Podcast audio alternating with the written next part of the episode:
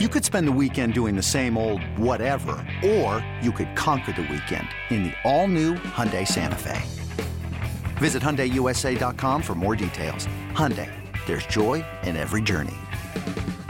This episode is brought to you by Progressive Insurance. Whether you love true crime or comedy, celebrity interviews or news, you call the shots on what's in your podcast queue. And guess what?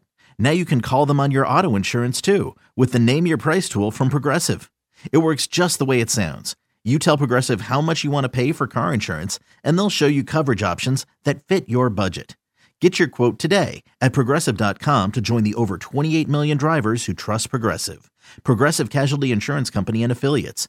Price and coverage match limited by state law. Tear down, baby.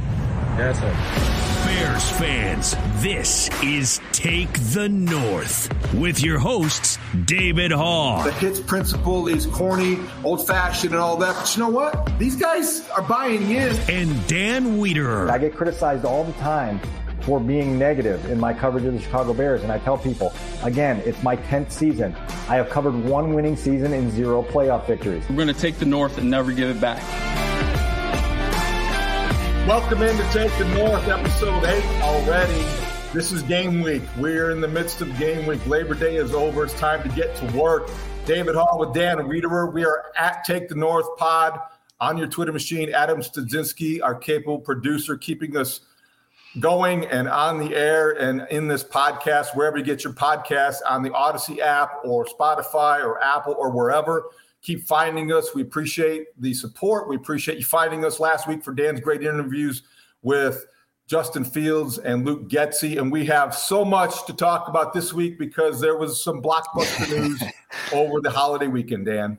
Yeah, first of all, I got to say that that intro music is starting to get my uh, blood pumping every time we start an episode, right? Like we've got some momentum brewing here. And as you mentioned, we're in game week. But obviously, before we get to game week, we have to talk about major changes at the top of the power structure of the Chicago Bears organization. Obviously, the news broke Friday morning, late Friday morning, shortly after you and I got off the air co hosting on 670 The Score. Ted Phillips, president and CEO, after 24 seasons in that role, this coming February will step down from that position. David, you can look visually on the screen. I've got pages and pages and pages of things I want to get to, and I know oh, you're oh, yeah. you're going to rein me in well, because I just think this is a very important conversation to have about the football team that we cover. Well, I think you're right. You know, your TED talk could be a marathon because I think that you have much to say. Like so many people, though, in Chicago, and as I say that, Dan, we both know from covering this team and this franchise for as long as we have that most Bears fans in the audience are right now nodding their heads. Yeah, I get it. I know because they have so much to say and so much to think and so much of that emotional baggage that they have carried into each and every season for the last decade, especially. Let me ask you this before we get into the nuts and bolts and the legacy and, and, and some of the things that we're going to talk about. Got to ask you, we're both newspaper guys. We both were on the air Friday morning. We both evaluate the news business for a living. Yeah. Was there anything to the timing of this announcement, the Friday before Labor Day weekend, traditionally the news dump phase of the any anybody's calendar. Do you think this was a news dump by the Bears? I think I texted you that very question a couple hours after this happened, and I think you nodded your head vigorously over text and said, Yes, there was something to the timing of this, that this is traditionally a moment where you kind of try to dump out major news in a way that it won't get massive attention, right? And, and so for the Bears to announce uh, a decision that obviously had been made well in advance of Friday, right? We know by, by the way the stories were written, first by our good friend Dan Pompei at The Athletic, and then obviously, of course, by Larry Mayer of Chicago Trib- or I'm sorry, ChicagoBears.com, that this has been something that's been in the works for a while. And so, yeah, as an organization, you time the release of that and they certainly seem to time it for the Friday of a holiday weekend, perhaps to keep some of the tomatoes and missiles and grenades that that Ted Phillips typically takes to a minimum. So your story in the Sunday Chicago Tribune was outstanding. ChicagoTribune.com for those who haven't seen it. It was long. You know, it was long. It could have been longer. Actually, it actually could have been twice as long and and then some. Dan, I mean, these are the kinds of things that that you know we'll we'll continue to say. The legacy is, is complicated but is it really? See, and as I read it, I felt like I, with all due respect, it was tremendous, but I felt like I had written that maybe a decade ago because Yeah. the story hasn't changed dramatically. The things that we, you know, uh, the Bears fans lament now are things that they have been lamenting for so long. And and the fact of the matter is, and, and I mean this with all due respect, Ted Phillips will be retiring, if you will, next next uh, after this season, next winter, as he has chosen. But he will be retiring as the symbol of underachievement for a franchise that is historically underachieved, and that's not a great legacy to to necessarily have. Listen, your dog believes that that's not a great legacy to have either. He wants a piece of this conversation as well because there's a lot of people that have a lot to say on this. The fact that you have written that story previously and that I'm just sort of redoing it at a time that the the president and CEO is stepping away is what makes this so sad. It's this quarter century worth of failure and mediocrity. And it, to me, David, it represents the uh, sort of failures of leadership, right? And in, leadership of the Chicago Bears organization, two things that they typically lack are vision and supervision. And Ted represents both of those things, right? The deficiencies in both of those areas that have prevented this team from doing anything meaningful. Let's just give the numbers right out of the gate so people understand what this is. 23 seasons, this will be season 24. So some of these numbers can be added to if you'd like. Eight last place finishes, only six playoff appearances. Okay, you don't want to have more last place finishes than playoff appearances. Only three playoff victories. That's sad in and of, uh, of itself over 23 years. A 177 and 192 regular season record. That is the definition of middle of the road and mediocrity. Only one time have they had back to back winning seasons. That's a good 16 years ago now. 2005 and 2006. I mean, you cannot look at this any other way than to say that this organization has failed. And if you're going to say that this organization has failed, you go right up to the top of the food chain with the chairman, George McCaskey, currently the team president and CEO Ted Phillips, and you you, you make sure that they take the scrutiny that they deserve. And I think it's what, what makes it complicated is is we're not being unfair here necessarily. We're trying to be respectful because he is an executive and he has some accomplishments that the you know are part of that legacy as well. He did get Soldier Field renovated uh, on the on the site that it currently sits. He is in charge of the move to Arlington Heights. There are business victories that you look at a team that is worth or a franchise that's worth 5.8 billion dollars, and yet you feel a sense of boy, you know they on, have, they're underperforming. They could be worth much more. That the Chicago Bears in a market that is passionate about football, boy. In a league that prints money, right?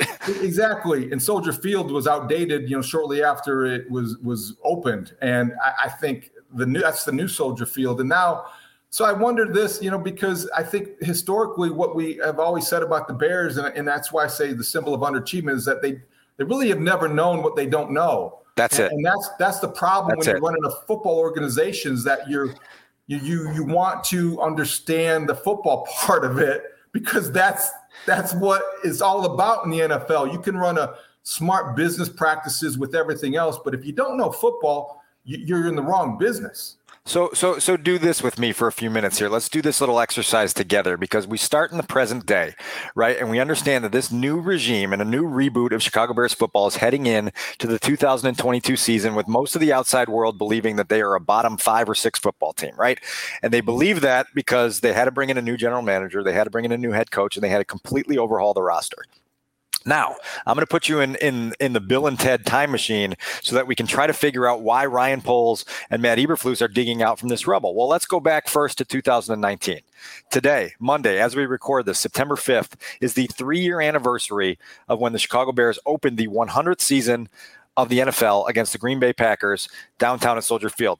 We talked about this. The energy that was in this city at that point with the understanding that this was a team that had won a division championship and seemed to be in the middle of a Super Bowl run, right? Like they could make runs at trying to win the Super Bowl for three, four, five, six years. Guess what happened? They didn't, right? And it started in 2019 when they dramatically underachieved and they went eight and eight. And they went eight and eight because, in big part, their quarterback struggled. And then their quarterback struggled with struggling. And he never got unlocked. And they stumbled to the end of that year with great disappointment in the way that that whole thing had unfolded. Okay, so who drafted the quarterback? Ryan Pace. Who hired Ryan Pace? Ted Phillips. Who was in charge of supervising Ryan Pace? Ted Phillips, right? So That's 2019. They follow again in 2020 with another highly disappointing season, right? And in 2020, they come back to us at the end of that year with David, as you well remember, one of the most landmark, embarrassing moments in franchise history that Zoom call that George and Ted sat on and basically told you that they liked the way that Ryan Pace and Matt Nagy collaborated, and thus the failures in their results would be overlooked because they were good men and men of character. And so we can get into that here for a little bit, but let's start here because if we're going to talk about Ted Phillips, we're certainly going to talk about the one quote that he had in that highly embarrassing Zoom conference that that really to me sort of shall be written atop his legacy forevermore. It was, it was defining. It, it was Ted Phillips, like it or not, defining moment, and this is how it sounded to us at the time. This is a people business. And when we step back and we've taken a look at what are the qualities of a successful manager, general manager, and a head coach, uh, we feel that Ryan and Matt check off lots of those boxes. Have we gotten the quarterback situation completely right? No. Have we won enough games? No. Everything else is there.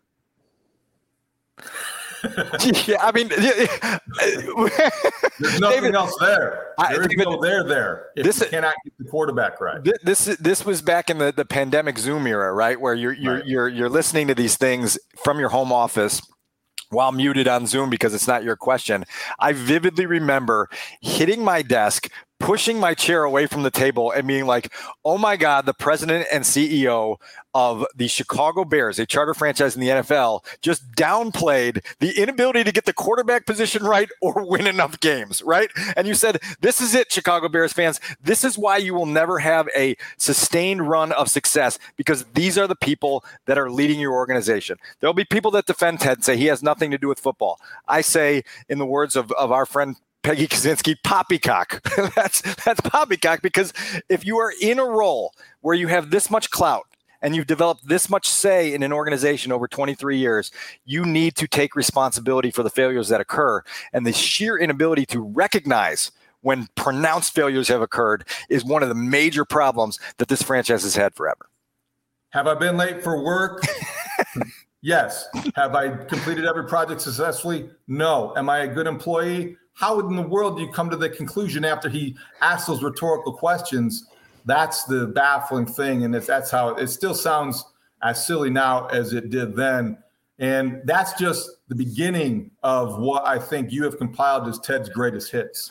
Right, and, and, and listen, you know, uh, one of the other parts of this is is is George McCaskey and the family and their their profound trust in Ted and all the things that they uh, believe in him for that don't necessarily equate to what their entire world is about, which should be successful football for a football organization. But this was some from that same Zoom call in 2020 of George expressing his praise for why he believes in Ted the way he does. The leadership that Ted Phillips has displayed during the pandemic has been extraordinary. It is yet another example of why our family has so much faith in him as the Bears president and CEO. He communicated frequently and extensively with our staff and made sure that they know that their health and safety is our top priority. He streamlined work at home requirements and allayed the fears of staff that there would be layoffs or furloughs. I'm particularly grateful for Ted's steady hand when the team faced adversity during this past season and as he and I went through the end of season evaluation process. We had vigorous discussions over the course of several weeks. Those conversations, as well as regular meetings with Ryan and Matt, including this week, have been candid and constructive and have culminated in the decisions we're sharing with you today. So, I want to play one more audio clip just so we can bring this discussion full circle. But go ahead okay. with, with, what you have on that one. Yeah, I, I want to I want to add something to that. See, I think this is what I'm talking about when you heard what George had to say there and how he said it. When um, and I don't mean this again. We're not trying to be attacking by saying the Bears don't know what they don't know. But their definition of success somehow, when they're running a football operation in the NFL, I think you referred to it as the most cutthroat pro sports organization in the world, and it is, and it yep. is. I think that by they just define the job differently for team president. And I think when we look at team president from the outside of, of 1920 football drive, it's that, okay, how are how often are you competing for Super Bowls? How competitive right. are you on the year in and year out basis on the field? See, I think the Bears, for whatever reason, I think this is where they're naive. They come across as really out of touch. They think that Ted Phillips was there to make everybody feel better about going to work and, and have the op- the operation functioning smoothly during the pandemic, in the business board meeting, boardrooms, during those meetings where you're you're planning you know what uh, how, your your revenue uh, projections not football and that's the only thing i've been consistent about from the day i got here to, to now the through his 23 seasons where's the football guy in the organization that has identified that this isn't good enough and you need to get to the playoffs more often? And you've got to hey compete and win a super bowl and i think that's the the football definition of the job has always been one they haven't fully grasped so, so you use the word naive. I would use the word ignorant to describe the exact same thing, right? The the inability to understand what it is that it takes to uh, achieve high level success in this league. Along with that comes this little soundbite from George McCaskey from the same Zoom conference.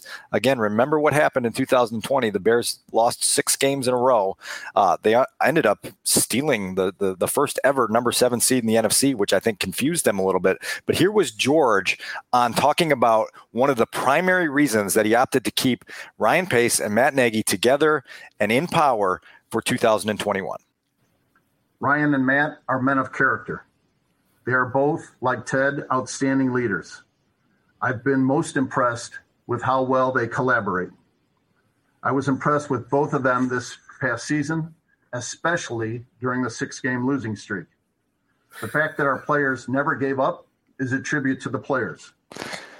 Holy moly, David! That, I mean, that's the other, yeah, that's the other defining quote. The, the, the success and resolve during the six game losing streak. You're crediting them for being so bad they had to show resilience. They went almost two calendar months between victories that year, right? In a year where George McCaskey opened the season by saying the one thing that 2020 was going to be about was determining whether this football team was closer to the 12 and 4 team that won a division and set the world on fire in 2018 or the 8 and 8 mediocrity slug that they were in 2019. They got the exact answer they wanted. It was identical to 2019 at 8 and 8. They ended up losing the playoff game to the Saints and finished 8 and 9. George came back to you and told you the reason he was most impressed with Ryan and Matt was because of their resilience during a six game losing streak. It tells you everything you need to know about what they value. They value personality over production right? And they value feeling good over actually achieving right? And and this has been the problem forever. Now again if you want to go and and and turn the sights on george mccaskey for those things and say take some of this blame off ted phillips that's fine. But george has also told you how much he trusts in ted. And ted has had a say for 23 years and an ability to say maybe we try something different. And he didn't say that until this past offseason when he told george before they went out to hire a new pre, uh, a new uh, general manager and head coach that hey listen i'm not going to oversee the general manager anymore i'm not qualified for this you're going to need to do it right? And George said, "Okay." I'll, I'll, agree with that, but but I, I, would I would almost go back to saying when when I'm looking at this and reading your story and, and trying to evaluate the Ted Phillips era, if you will, or error, as we say. Um, he had an opportunity after the 2012 season, and when they fired Lovie Smith after going 10 and six, I didn't necessarily like it.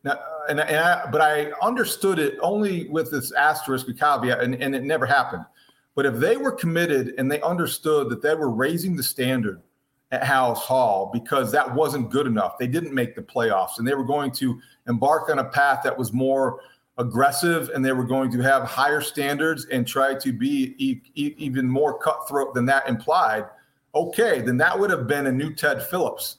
Instead, they reacted with some eccentricities and bizarre behavior and bad hires one after another. They hired Phil Emery, and then they, you know, they followed that up with Mark Trestman and firing Lovie Smith gave them an opportunity to set the standard a little bit higher. They never met that standard again, and I think they have been waiting since Levy left town to win a playoff game yeah. there. I, they, I've been here the whole time. You don't have to remind me. exactly. And getting there wasn't good enough during the, the weird year that that was. But And and I think that it made 2018 feel like a fluke. And I think that's what you want to avoid as a good organization. So, so a couple last things for me because I know we have to tie this up, and I'm not going to get to everything in my pages and pages of notes. I think I've I've consistently criticized this franchise for too frequently shrugging past mediocrity, right? And that I don't think anyone can deny.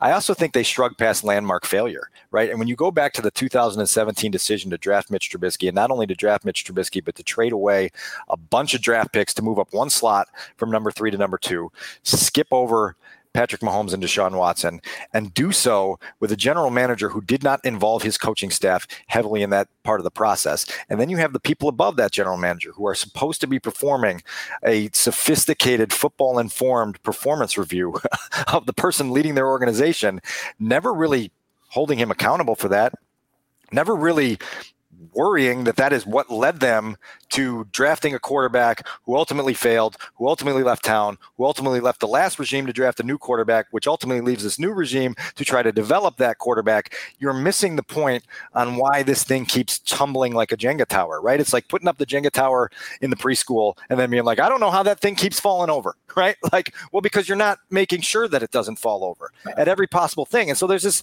this thought process, David, that oh, don't worry about Ted. He doesn't meddle in football. And, and in, in a story I wrote last fall, or it was in December, about the dysfunction and, and, and disorder within the organization, a source said to me there's a big difference between meddling and providing productive oversight and guidance and leadership, right? And that's the failure that this organization has at the top, that to your point, they don't seem to recognize that they have. And the last thing I'll say about the Ted Phillips uh, decision or announcement, because I don't feel like it's something – I want to spend the season, you know, reminiscing about the good old days. They weren't that good, you know, and I think this is a, a step in the right direction for the Bears organization. And so, yeah, I give him credit for being the front man for organization. There's a lot of scrutiny that comes with it, but I, I think this: the Bears have to take this and view this as an opportunity to restructure the organization. And I don't think they can get caught in this this uh, you know it, paralyzed by the present if you will. They need to keep their eyes on the future have that vision. I like the way you said the vision and supervision are two things that have been lacking. And so now i don't care what kind of year ryan poles has with matt eberflus as the head coach and i i would applaud him if they actually look like they he's in the in the right general manager for this point in time. But what you want to do when you have Ted Phillips leaving is now taking advantage of looking at the future points in time and restructure your organization so you have a football president, you have a business president, and they're two separate jobs. And Correct. The business of the Bears is different from what happens on the field. They can be tied, you can collaborate, you can do whatever you want, but have somebody who establishes a direction that your general manager follows. And those guys are in sync with your coach, ideally. And then everybody starts to win Super Bowls again, or at least compete for them in a way the Bears just haven't. So here's my last thought on that. That goes completely hand in hand with what you just said. George said in uh, this past January that he doesn't see anything magical about a football czar. That quote is out there. That soundbite is out there. That, that floats around there isn't anything magical about a football czar, but it is certainly helpful for an organization that does not have football people at the top of their power structure. George tells you himself, I'm not a football evaluator. I am a fan. Ted has told you we're all fans. You know, we're just trying to make decisions that are the best for this football team. I'm going to give you one more little moment from January, and this was after they hired Ryan Poles and Matt Eberflus and had the introductory news conference in the auditorium at Halas Hall, and George McCaskey took questions following that. And this is a quote from, from George here. And he said, I would say the best part of the interviews was when Bill Polian was talking football with a general manager candidate or a head coaching candidate. All you can do is sit back and soak up that knowledge. It was an exciting and educational opportunity for us. While George is saying that, T- Ted is sitting in a, a seat on the side of the room and he's nodding vigorously. And it's, oh, yeah, oh, yeah, eh, yeah. And I was laughing in that moment, David, because this is the charter franchise of the National Football League. It's not some upstart Division 3 college program that is seeking outside counsel for how to run a successful program. The fact that they needed Bill Polian after 3 seasons of a pronounced nosedive to come in and illuminate for them that they had to clean house to me was telling. And the fact that they they they sit in Bill Polian's presence and they feel like, well, this guy knows more than we could ever know. It's embarrassment that they don't even recognize to be embarrassed by that they don't know what they don't know. The fact that they would have to hire a consultant to tell them who to hire to be better. And who to fire. when you're talking about you're the Chicago Bears, you should be giving courses in leadership, not taking them. And that's the biggest problem right now. And I think now that Ted Phillips has decided to retire, now all those things are possible if they can find somebody, if they can redirect and they can figure out, you know, find out what they don't know because it's been this way for too long.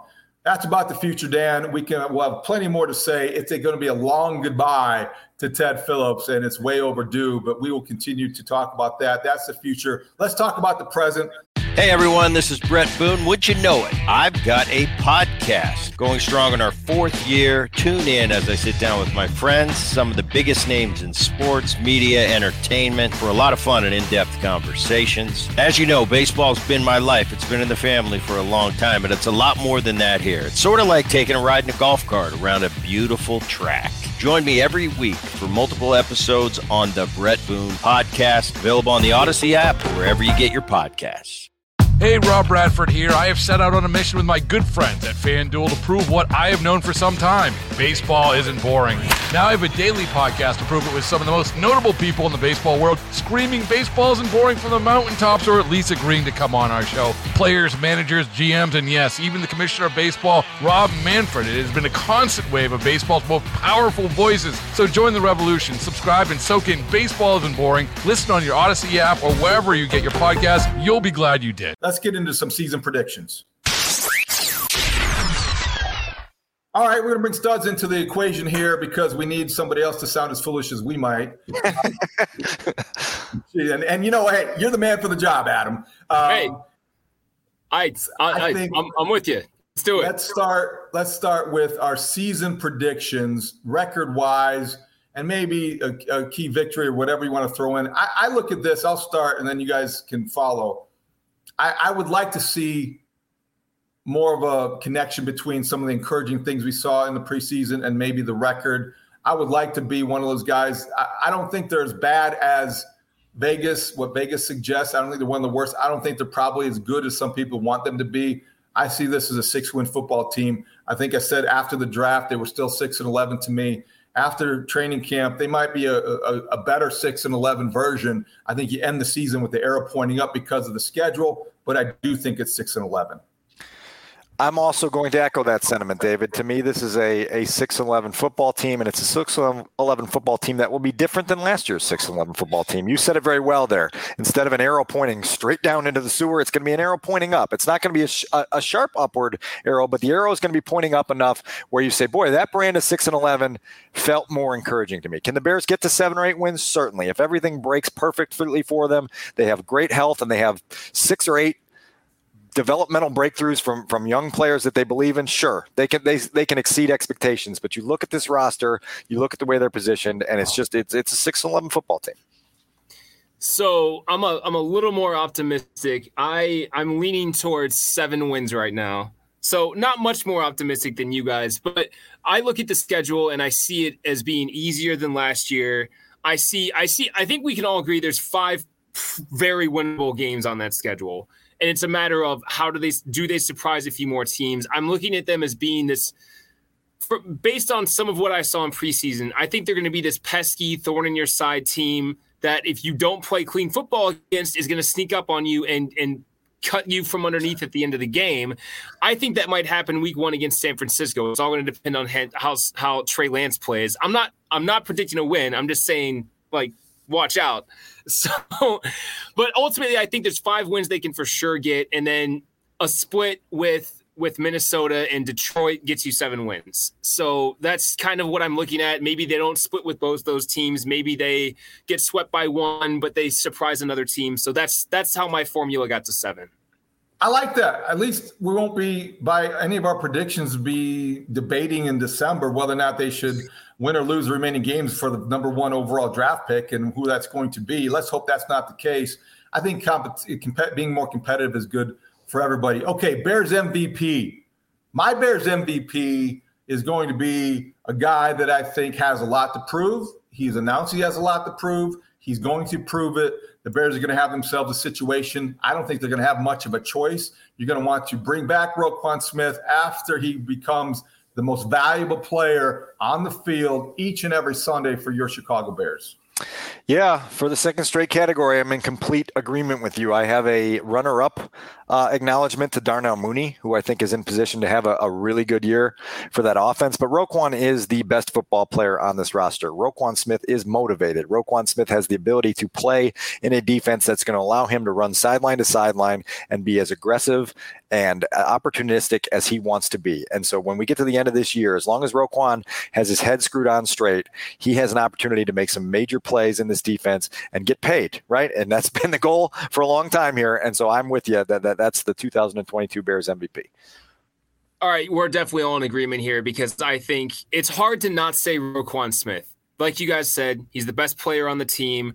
I think he's got a chip on his shoulder now. He's out to prove it. He wants to get that 90 plus million dollar contract. And the only way he's going to do it, the only way he's going to get paid more than than Shaq Leonard is to create turnovers, is to have a huge season. I don't know if he'll necessarily make first team all pro. He'll definitely get second team All Pro. I would say again, probably get a, probably get a Pro Bowl nod and just have a monstrous year. And hopefully the Bears pay him, but either way, someone's going to pay him big. All right, let's go to the Bears breakout player. Maybe you want to call this the surprise uh, development of the season uh, in a positive way. I'm going to go with a rookie. And I'm going to go with the guy that I have been on since they drafted him. I think there's going to be a lot of scrutiny. Well, she should have gotten a wide receiver, but Jaquan Brisker is a guy that you needed in that secondary. He's a guy that looks the part. If he can stay injury free, and I look forward to seeing if he's going to play with that broken thumb against the 49ers. And even if he misses one game, I do think he's going to establish himself as somebody you can count on. I think people around Chicago with this long storied history of hard hitting safeties he's the latest. And I think that he could be, we talk about, you know, I always say this about Justin Fields. There's greatness within him. You, you can sense that if he can just find a way to tap into that potential.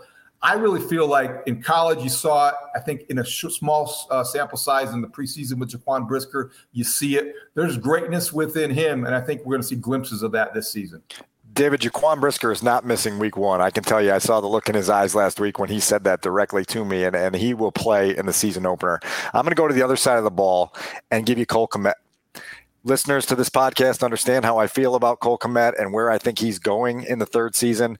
I think he can be a tremendous security blanket for Justin Fields in this passing game and really allow drives to move the way that they need to move when things need a, a playmaker to make a play. And I think Luke Getsy trusts him. I think he trusts in his versatility. I think he trusts in his ability to handle the things that they're putting on his plate. And I think he's going to be given a, a tremendous opportunity to go out this season and make that vault that everybody's been waiting for since the day he got drafted. And here we'll get to January and say, there it was. That was the Cole Kmet breakout. Dan called it.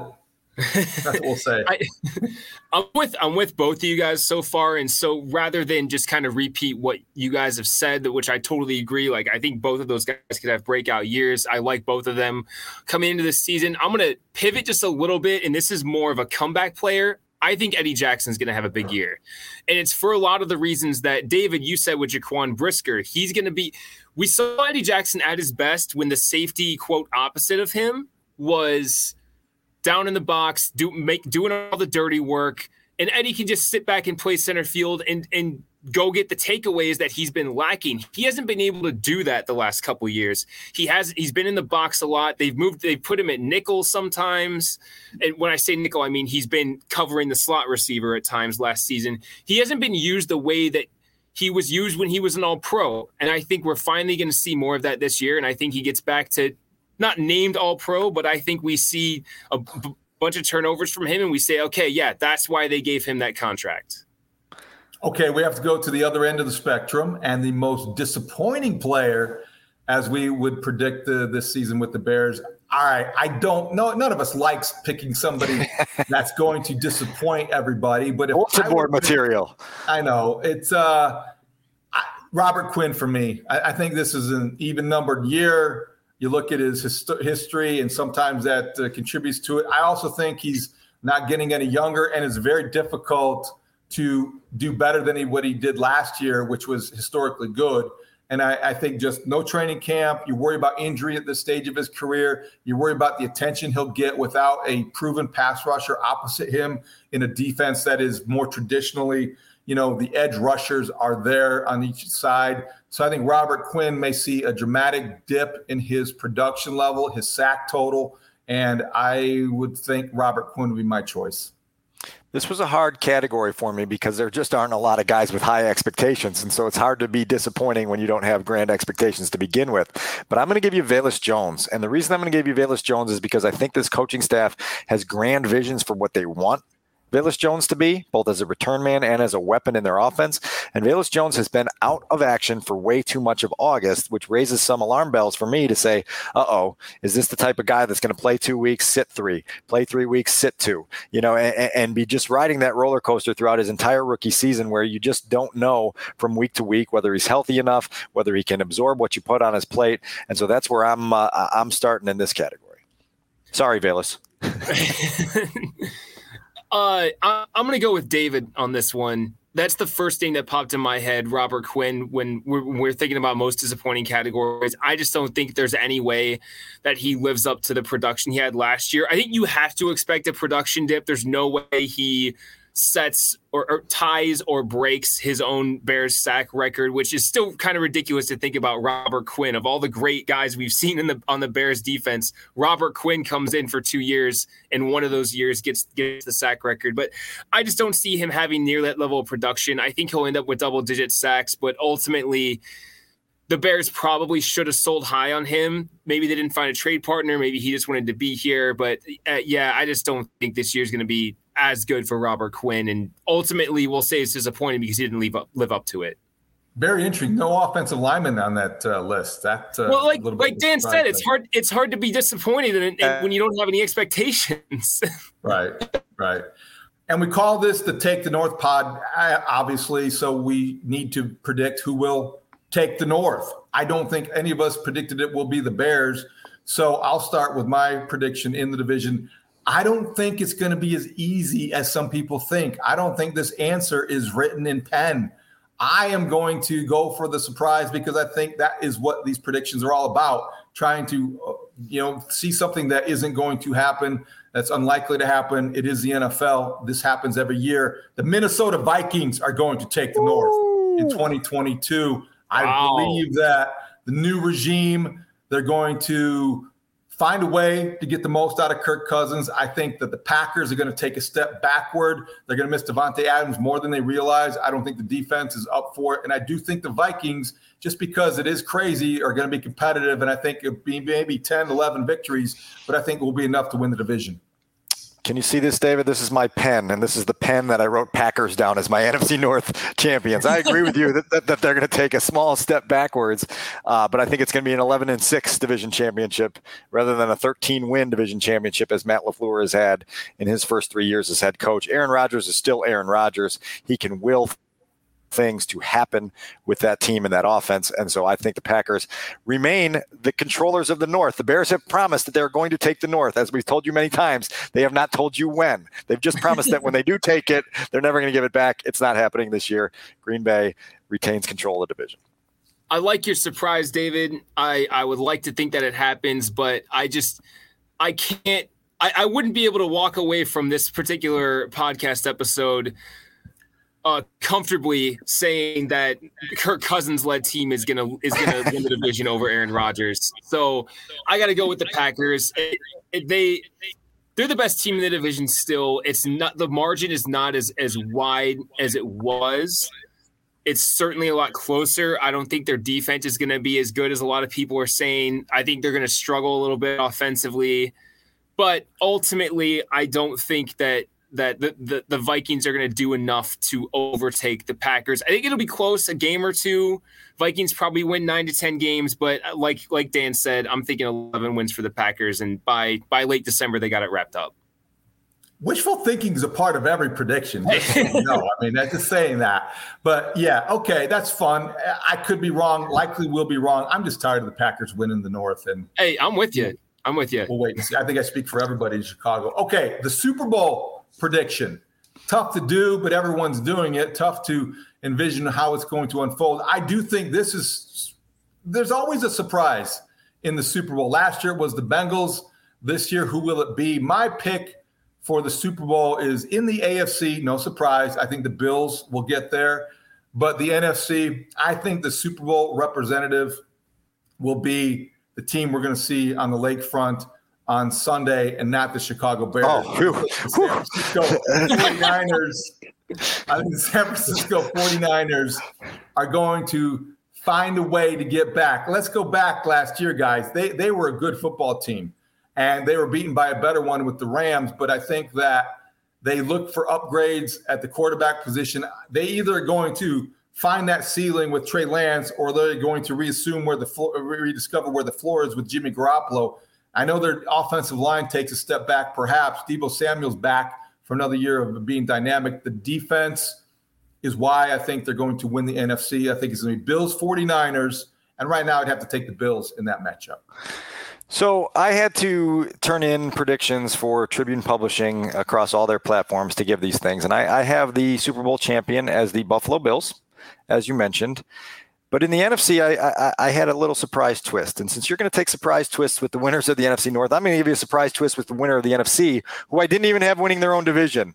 I have the Dallas Cowboys becoming a wild card wow. in the NFC and then making a surprise run in January to set up a rematch of Bills Cowboys in the Super Bowl. Buckle in for that one. How fun would you like that? Did you make that prediction before or after their injuries on the offensive line? Before. Okay.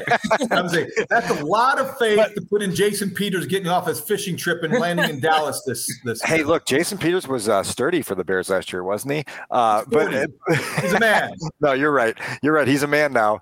Uh, but I, I do think that the, the, this is going to be a really interesting season in the NFC because of some of the power structure shakeups, right? With you mentioned Rodgers having to deal without Davante Adams. We don't know what's going to happen with the GOAT in Tampa. And so there's this this little bit of flux over there that makes that conference um, intriguing in a different way than the AFC is intriguing because I think the AFC's got some really, really high quality candidates, and we'll see who Studs has got. I'm going to agree with you guys on the AFC side. I'm going with the Bills. I the AFC is going to be wild to watch this year because, like you were saying, Dan, there's a lot of teams that I are in contention teams. Legitimate contention, yeah. yeah. Yeah. And so I think I think the Bills are going to beat the Chargers in the AFC championship. And it's going to be a really close game. I and I'm I'm I'm this close to wanting to say the Chargers get there, but I think the Bills are just a leg a step a step better overall.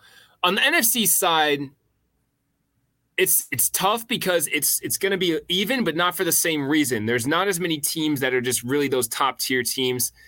So this one's kind of an outside pick. I'm going to go with the Saints. They looked really good. They looked really good last year before Jameis Winston got hurt.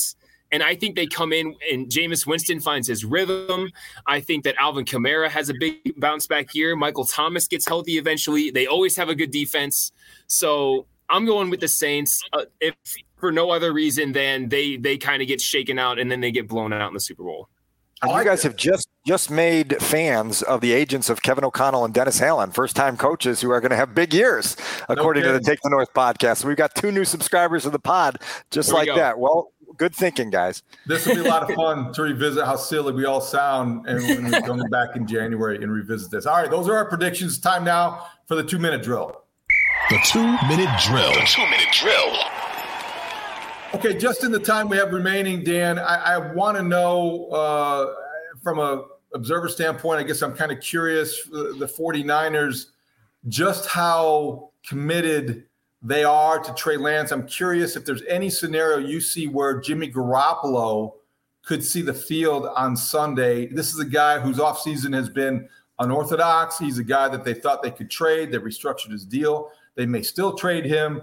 But I just wonder is there any scenario that you see Jimmy Garoppolo taking the field Sunday on the lakefront? Correct me if I'm wrong, but wasn't Jimmy's first start as a 49er at Soldier Field in the game where Robbie kicked five field goals in the revenge game? The, 15 point uh, game yeah, against the Chicago that. Bears. It was yeah. either Jimmy's first or second start as a 49er. I don't see him seeing the field on Sunday. I, I, just think that there is a, a, level of commitment to Trey Lance that the 49ers have to see through for at least a little while, right? It's got to last longer than a half with, right. with what Kyle Shanahan wants to get out of his quarterback. I think there is this kind of belief that, oh, this is an opportunity for the Bears to jump up and bite a team that's that's throwing out a second year quarterback with a lot, a lot of experience. But guess what Trey Lance has. He's got Deebo Samuel. He's got a reliable running game. He's got one of the best play callers in the NFL, and Kyle Shanahan. He's got George Kittle. He's got things that can help ease his bumpy transition into things more than Justin Fields has, right? And so I think when we're talking about that part of the equation, I think Trey Lance will get an opportunity to show what he's about on Sunday. The 49ers certainly have a defense that can keep them uh, in control of that game for as long as they need to be in control of that game. So that, that's where I am with that. Are there any significant injuries? And we have to, people understand as you, as you tap into this podcast and download it that it's fluid throughout the week. The first injury report will come out this week. So I think, is there anything that we need to keep an eye on, Dan? You mentioned Jaquan Brisker. He's going to play, yeah. we would assume. Anybody else on the fence there or possibly going to be ruled out or in jeopardy. Yeah, I mean, again, we'll go back to the Velus Jones conversation. I need to see him on the field for several practices in a row before feeling like, okay, he's in the clear. And then I think we're going to be keeping our eyes on in the in the days and, and weeks ahead on what the status of Lucas Patrick is, right? Because if Lucas Patrick comes back and is cleared to play offensive line, now you've got some dominoes, right, on that offensive line that this coaching staff has to figure out on where they want to play Lucas and what it does to other guys on that offensive line. It's not an easy uh, thing to do after you've practiced in, in several different ways throughout throughout August and the preseason. Can I ask an indelicate question, a little bit different? But I, at the risk, I want to, I don't want to be unfair, but at practice the other day, Lucas Patrick was running off to the side because he's injured and he's, his hand, his thumb's been compromised. Has he gained some weight since he arrived? Do you think this layoff has compromised his conditioning? It made me wonder a guy who has big guy who has missed that much time I wonder about his conditioning because he looked like he might have put on a couple. I didn't notice. Um, it's a good question to ask. You would think that a uh, hand injury of all injuries would allow you to do a lot of things to keep your your yourself svelte. I guess in, in the words sleek, right? If, if Lucas wants to be that way, it's a good question to ask. It's certainly something I will uh, train my eyes on during the the short open uh, segments of practice on Wednesday, Thursday, Friday, and we'll, we'll see if there's uh, some pudge there that didn't exist when, when camp began in July. We're, we're going to predict our uh, our game uh, predictions or announce those uh, later this week. Uh, I am looking forward to the tight end matchup. You said Cole Kmet is your breakout performer. George Kittle is is a guy that the standard in the NFC for for tight ends, I think. And I I look forward to that matchup. Um, do you think that Cole Kmet has it in him to to have a five catch, 95 yard game against the 49ers. Look who you're talking to. It's like the president of the Cole Kmet breakout year over here. Yeah, I do think he has that in him. If the Bears offense can get rolling and they can sustain some drives and then they can get down in that red zone, uh, Cole obviously did not score a touchdown in year two of his, uh, his, career. And I think a lot of people realize that. And I think this offensive staff understands hey, we we've got to figure out ways to make him a weapon for us, either as a primary target or as a, a, key cog in that machine when we get in close and figure out ways to make that happen. So, yeah, I think that's definitely within capability for Cole. Okay. Anything else that we are forgetting that we need to wrap up because uh, the week that uh, the last week of preseason, here we are, the Bears are in game week. It's going to be a lot of fun we'll get into this more later in the week, but I think look, this is the the the, the curtain rising on a new era and a new head coach, and Matt Eberflus has to uh, show us that all the things that we were impressed by during the offseason, during training camp, during the preseason, now translate into a game week, right? Like it doesn't mean anything if you don't know how to prepare for a game and then react within a game, right? And so I think we talked a few weeks ago when they were going into their preseason opener that that was going to be sort of a dry run for Matt being the, the chief overseer of a game. Well, now it counts, right? And every decision you make, good or bad, is going to be subject to 30 minutes of conversation by sports talk radio hosts on Monday morning. I don't know if you know any of those guys, but that's the pressure that Matt Eberflus faces this weekend. Only 30? I mean, we, got, we got four and a half hours to fill every morning. I'm saying per decision, per decision. Okay, you know, right. you get 30 minutes per decision. All right. So we want your help, uh, listening audience. We want to uh, answer your questions. So we're going to incorporate a new – thing this week. You can send your questions. You can email your question to our mailbag. It's take the north pod at gmail.com. Take the north pod at gmail.com. Let us know what you want to know. Let us know what you think about Dan's prediction that Cole Kmet's going to catch 110 passes this year. Let us know what you think about uh, Adam's uh, prediction about uh, the Saints in the Super Bowl, for God's sake. Super Bowl And Dan's got the Dallas Cowboys and a 40 year old offensive tackle, so I don't know what he's talking about either. But you can also DM us uh, on Twitter, send us a direct message at Take the North Pod. a lot of different ways to reach us. We appreciate you downloading uh, the pod, especially last week with the big interviews with Justin Fields and Luke Getsy. That was a lot of fun, Dan. And I think that we're just getting started and rolling here, and audience participation can be a big part of this. Yeah, what a good month. I'm, I'm excited now that we uh, transition into regular season mode, and there's going to be so much to talk about just in the month of September alone, much less the next four and a half, five months here. So let's keep it rolling. Let's keep it rolling. And thank you for listening to the Take the North podcast. We will be back Friday morning to preview Bears 49ers. This game week, people, at Take the North Pod. Thanks for listening.